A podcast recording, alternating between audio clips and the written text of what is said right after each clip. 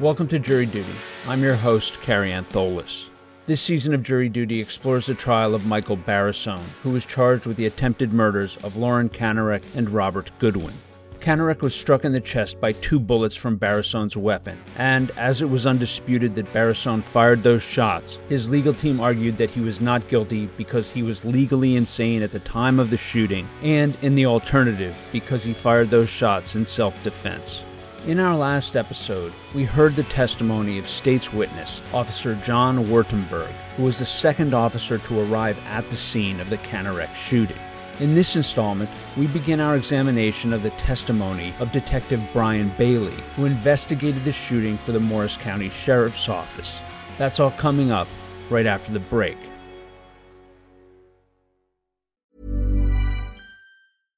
I'm Sandra, and I'm just the professional your small business was looking for. But you didn't hire me because you didn't use LinkedIn jobs. LinkedIn has professionals you can't find anywhere else, including those who aren't actively looking for a new job but might be open to the perfect role, like me.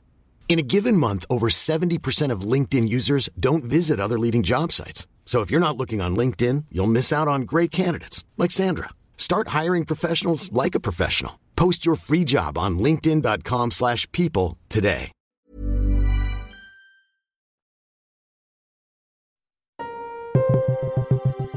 After Officer John Wurtemberg leaves the stand, Judge Stephen Taylor invites prosecutor Christopher Shellhorn to proceed with his case.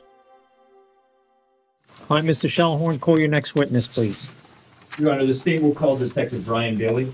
Detective Bailey appears to be in his 30s, with a stocky build. His hair, mustache, and beard are uniformly trimmed to about a quarter of an inch, except on the top of his head, where his hair is just long enough that he can part it. He wears a space blue suit with a matching tie and a powder blue shirt. Since August of 2021, Bailey has worked for the prosecutor's office in Somerset County, New Jersey. But prior to that, he worked for four and a half years with the crime scene investigation section of the Morris County Sheriff's Office. After allowing Bailey to offer the jury some background on himself and to establish that he has both practical and teaching experience in crime scene processing, Shellhorn begins his questioning. And I want to draw your attention back to August 7th of 2019. You were employed by the Morris County Sheriff's Office at that time. Yes. And you've mentioned the, the crime scene investigation section several times. Can you tell the members of the jury basically what the roles and responsibility of that unit would be? Yes. As a crime scene detective, our basic uh, responsibilities are to respond to numerous different crime scenes throughout Morris County. We are tasked with photographing and documenting the crime scene, whether it's through photographs, through a diagram, could potentially even be a 3D diagram. Also, with collecting evidence, documenting where the evidence is, collecting it, and processing the evidence. How does the Morris County Sheriff's Office CSI unit typically become involved in an investigation? Typically, they are called out by uh, either the town where the, the crime or incident could have occurred or by the prosecutor's office. Now, with respect to August 7th, 2019, were you involved in an investigation that occurred in Washington Township? Yes. And did your involvement in that investigation happen differently than the process you just described? Yes. Can you tell the members of the jury how you came involved with that investigation? That day, I was on my way to work at approximately two o'clock. Uh, while on my way to work, I live in a, a close neighboring town. An alert came across the radio broadcast, uh, basically stating there was an active shooter in Washington Township. I then uh, responded to the scene, got the address through the through the uh, comm center, responded directly to the scene as a law enforcement officer. When you say you responded as a law enforcement officer, are you a law enforcement officer when you work in the crime scene investigation unit? Yes.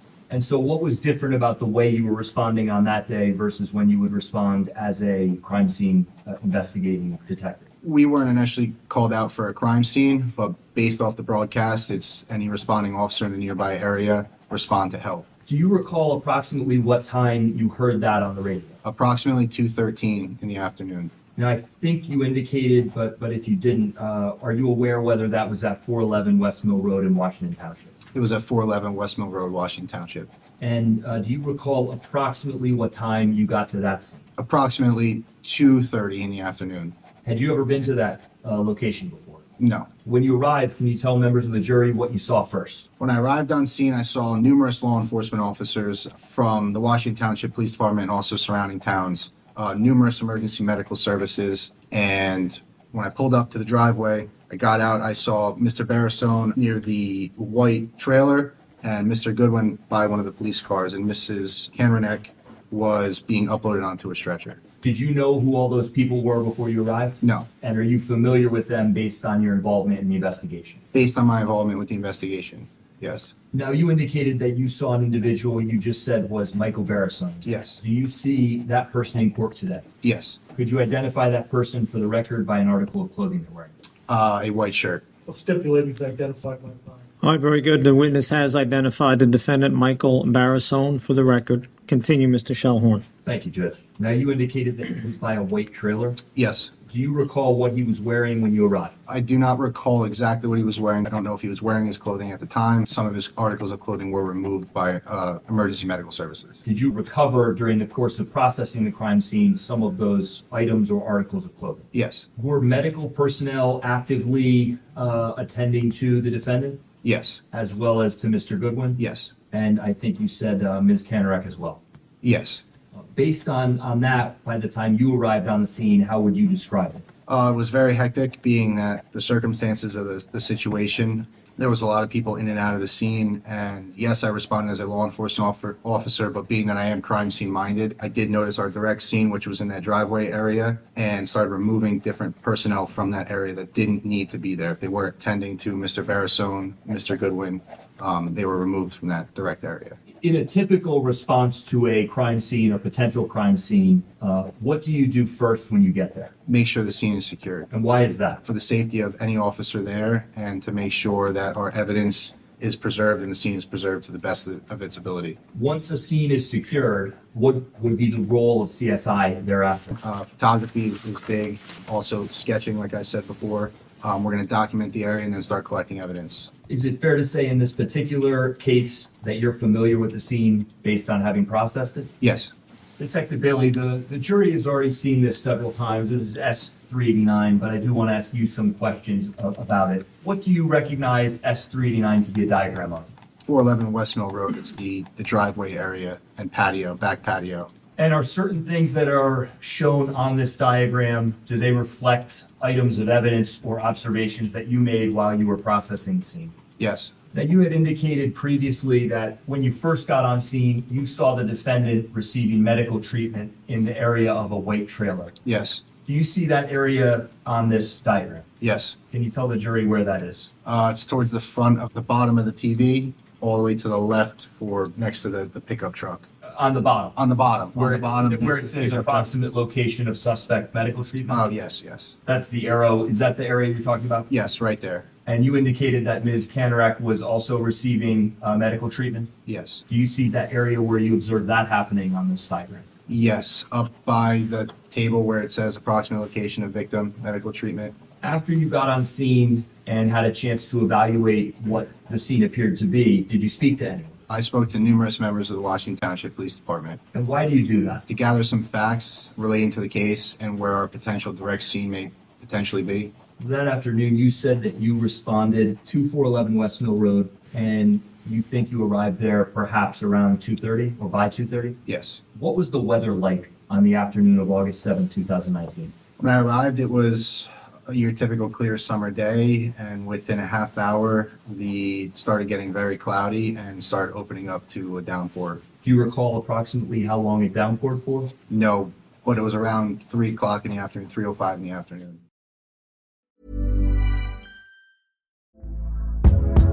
Hey there, it's Michelle Norris. I'm host of a podcast called Your Mama's Kitchen. When I travel, I'm usually looking for a way to find a taste of home when I'm not at home. And one of the things I love to do when I am at home is entertain. And Airbnb allows me to do that. When I was in California recently, I rented a house that had a great kitchen. And when we were sitting around the table, we we're all thinking, we're in someone else's house. Someone could be in all of our homes as well.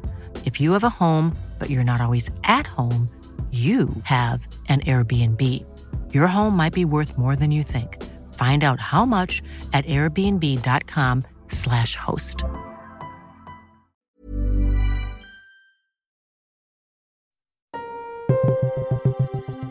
After guiding Detective Bailey to relate to the jury his immediate observations upon arriving at the shooting scene, Prosecutor Shellhorn moves on to ask the detective about the number of Washington Township investigatory personnel at the scene, and specifically his responsibilities as a member of that team.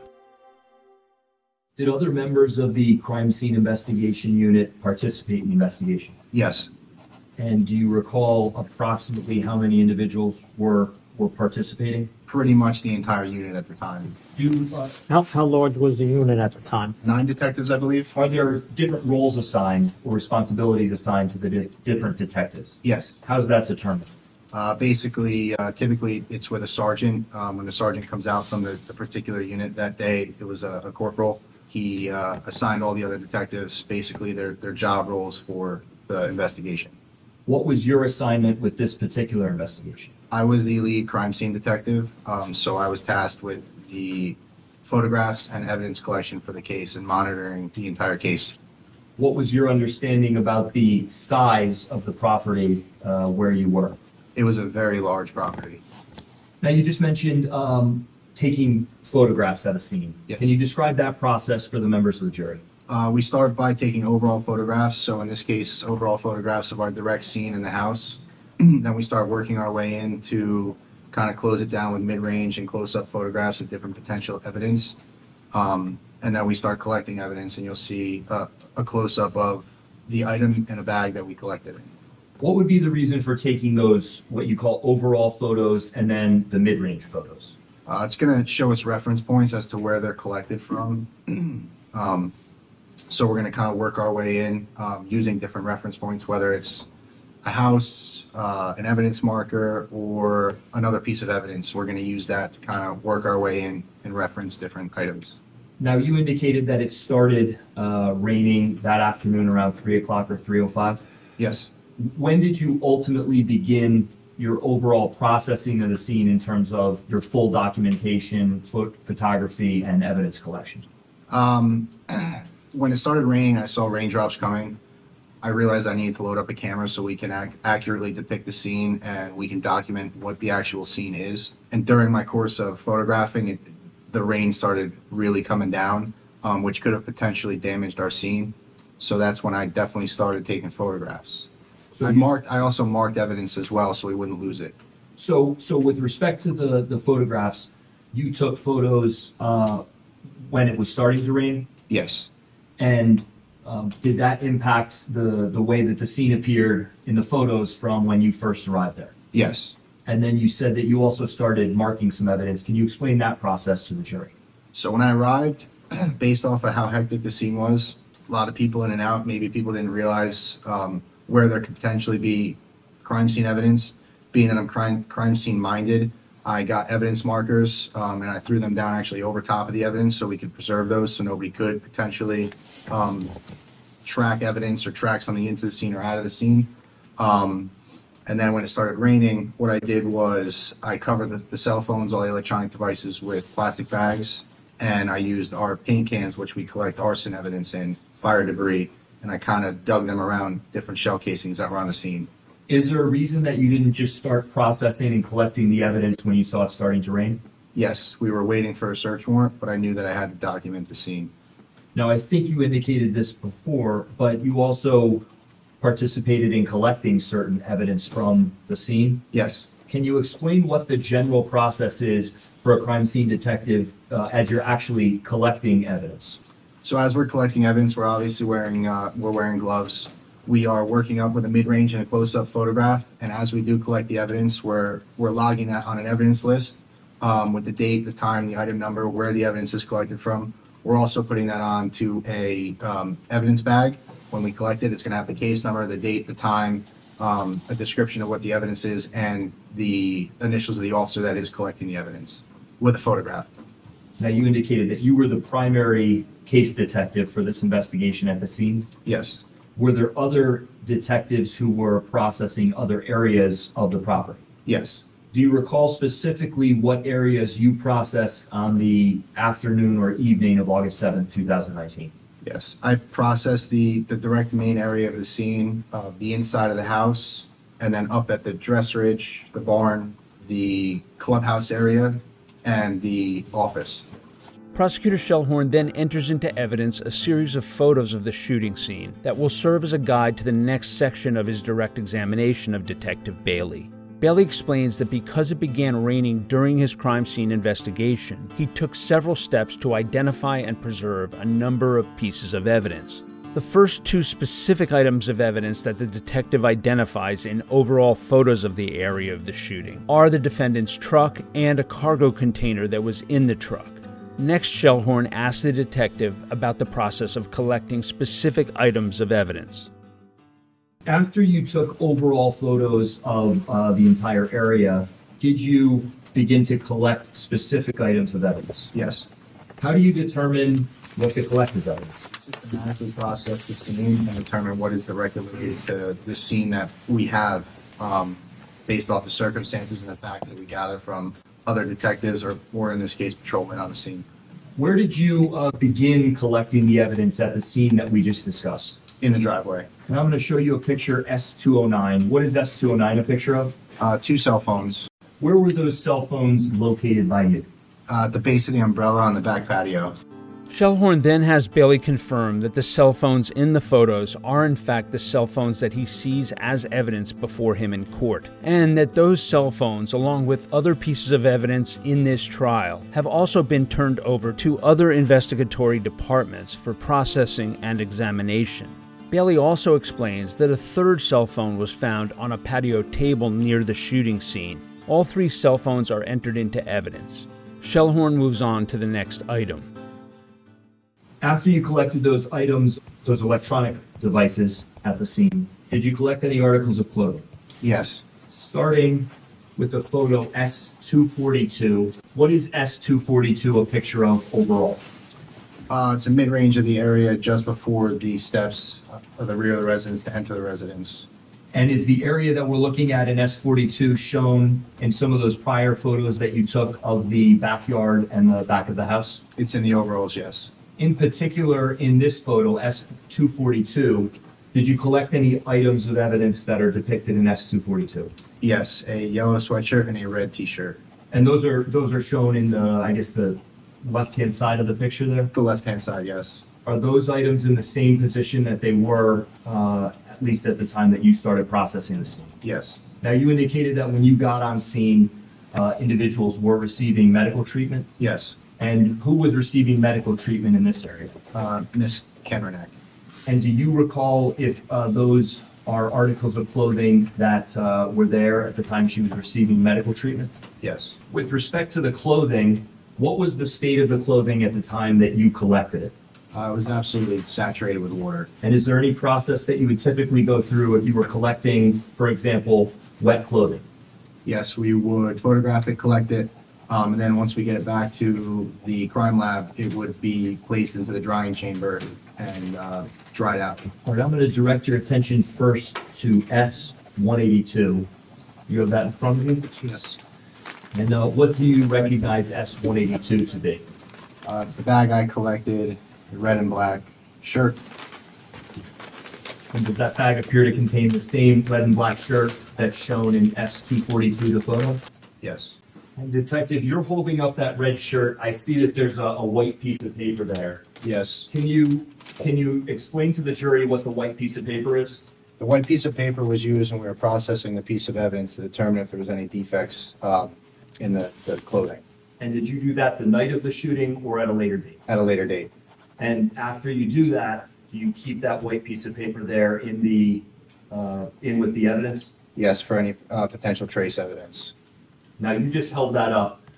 Did you do anything during the course of collecting that uh, shirt to change the condition of the shirt? No. And if you could hold it up again, Judge, if I could ask that that be brought down to show to the jury members in the gallery. Sure, go ahead. Can you describe the condition of the shirt?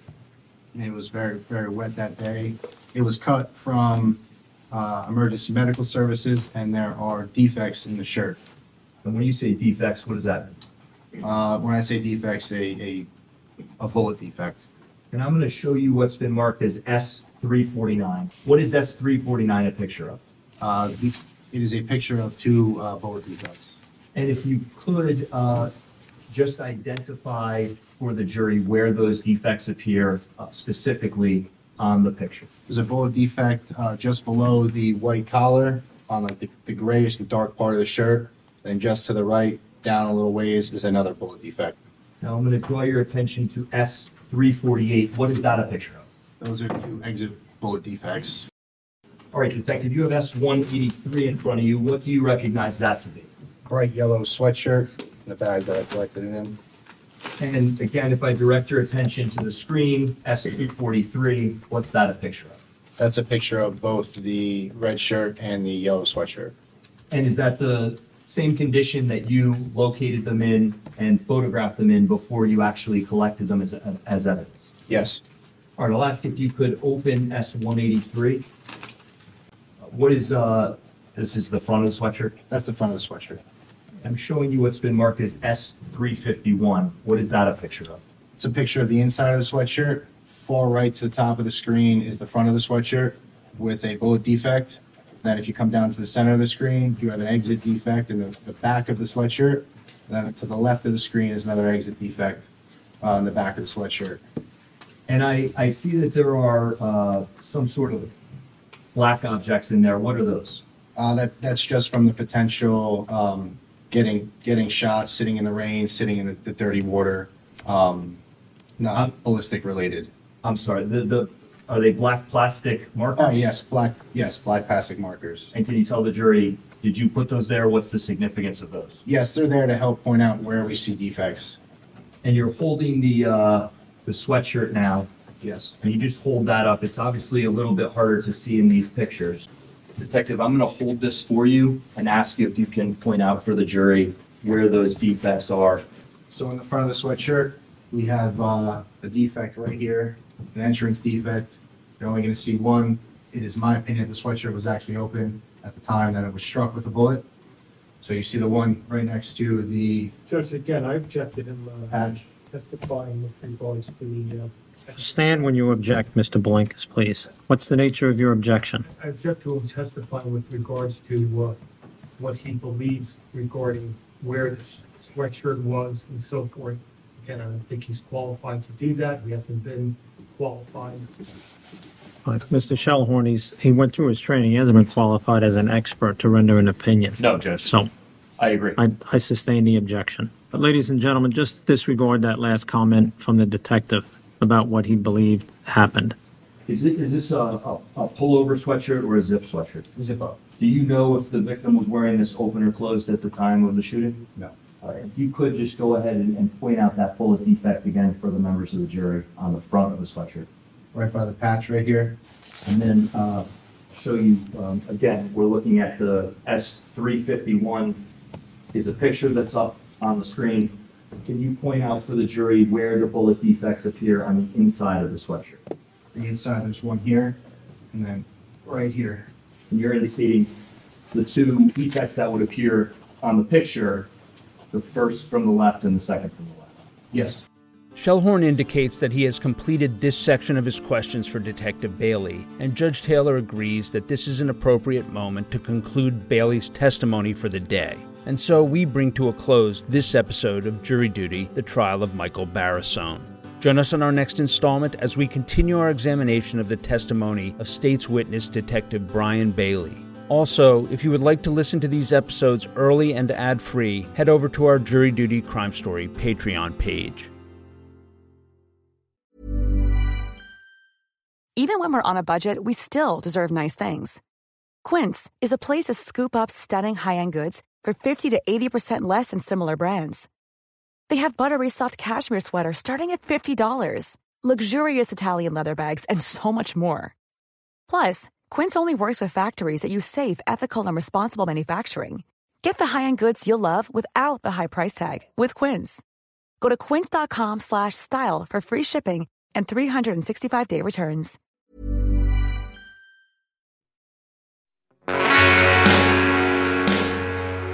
You can find more information about this trial on our Jury Duty Crime Story Patreon page or at crimestory.com.